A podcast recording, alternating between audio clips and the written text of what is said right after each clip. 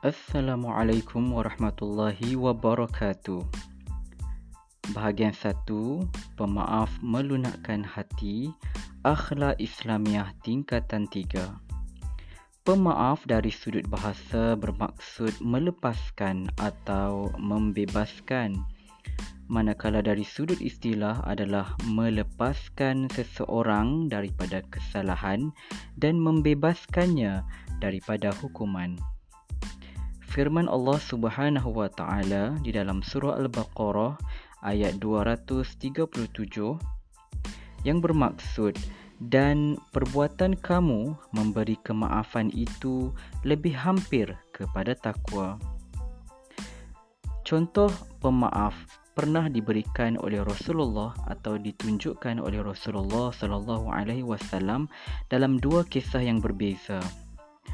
Yang pertama, kisah Nabi Muhammad sallallahu alaihi wasallam memaafkan penduduk Taif yang menghalang dakwah Rasulullah. Rasulullah dan sahabat dihujani dengan uh, lontaran batu sehingga mendatangkan luka yang berdarah kepada Rasulullah. Sehingga Allah mengutuskan malaikat Jibril dan malaikat penjaga gunung untuk menimpakan gunung ke atas penduduk Taif. Namun, baginda memaafkan mereka bahkan mendoakan penduduk Taif supaya generasi kemudiannya menerima hidayah menjadi Muslim. Contoh kedua pula berkaitan seorang pemuda atau seorang lelaki yang bernama Habbar. Habbar pernah memanah unta yang dinaiki oleh uh, isteri Rasulullah iaitu Sayyidatina Zainab. Sayyidatina Zainab jatuh daripada untanya dan keguguran. Setelah beberapa waktu kemudian, Habar datang berjumpa Rasulullah dan memohon kemaafan. Rasulullah sallallahu alaihi wasallam memaafkan Habar. Setelah itu, Habar memeluk Islam. Begitu hebat uh, sifat pemaaf Rasulullah sallallahu alaihi wasallam.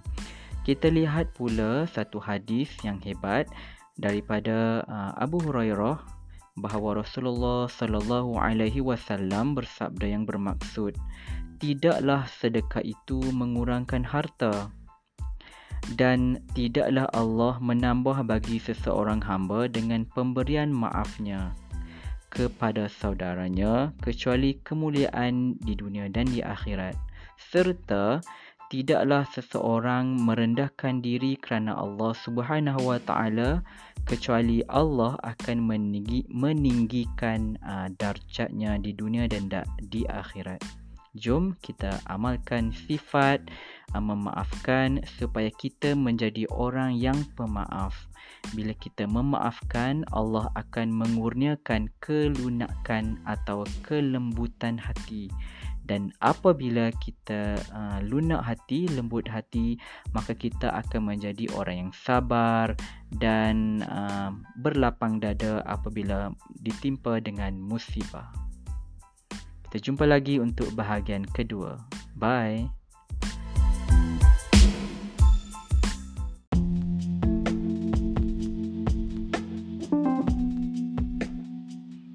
Assalamualaikum warahmatullahi wabarakatuh. Bahagian kedua, pemaaf melunakkan hati. Kita ulang sedikit. Pemaaf dari sudut bahasa adalah melepaskan atau membebaskan. Dari sudut istilah, pemaaf bermaksud melepaskan seseorang daripada kesalahan dan membebaskannya daripada hukuman. Untuk kali ini, kita fokus kepada adab memohon kemaafan, adab memberi kemaafan dan hikmah memiliki sifat pemaaf. Antara adab memohon kemaafan adalah bersegera memohon kemaafan daripada orang yang kita lakukan kesalahan. Bertemu muka dan bersalaman, mengakui kesalahan tanpa alasan, memulangkan hak atau barang yang diambil, berazam tidak mengulangi kesalahan dan berusaha untuk ikhlas ketika memohon kemaafan. Antara adab memberi kemaafan pula adalah memaafkan kesalahan tanpa diminta. Melupakan kesalahan orang terhadapnya. Berdoa memohon hidayah dan keampunan untuk orang yang melakukan kesalahan. Bersangka baik terhadap orang yang memohon kemaafan mengelakkan diri daripada bersifat dendam dan ikhlas memberi kemaafan. Muallim juga ada beberapa tips untuk mengawal kemarahan. Antaranya ketika kita marah, lafazlah perkataan isti'azah. A'udzu billahi minasyaitonir rajim supaya kita dielakkan daripada gangguan syaitan kedua, berdiam diri. Carilah ketenangan supaya kita dapat berfikir dengan baik. Ketiga, berwuduk. Kemudian duduk jika sedang berdiri dan berbaring jika sedang duduk. Abu Hurairah meriwayatkan Rasulullah sallallahu alaihi wasallam bersabda yang bermaksud bukanlah kekuatan itu dengan bergusti tetapi ketika marah mampu mengawal diri. Ha, itulah kekuatan yang sebenar. Seterusnya adalah hikmah jika kita memiliki sifat pemaaf. Hikmah kepada individu antaranya memberi kekuatan jiwa, disenangi oleh orang lain, mendapat rahmat dan keampunan Allah. Jika sesuatu masyarakat memiliki sifat pemaaf, maka hidup masyarakat itu akan berada dalam suasana harmoni.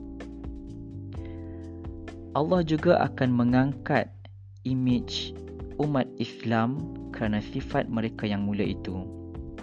Seterusnya, mewujudkan sikap toleransi dalam kalangan masyarakat dan seterusnya juga menarik minat orang bukan Islam untuk mendalami Islam. Jadi para pelajar sekalian sangat penting untuk kita memiliki sifat pemaaf. Ia bukan mudah tapi boleh diusahakan melalui pengalaman hidup. Insya-Allah mari sama-sama kita mulakan menjadi orang yang suka memaafkan agar kita memiliki hati yang lunak. Sekian untuk bahagian kedua dan bahagian yang terakhir untuk hadis pemaaf melunakkan hati. Jumpa lagi. Bye.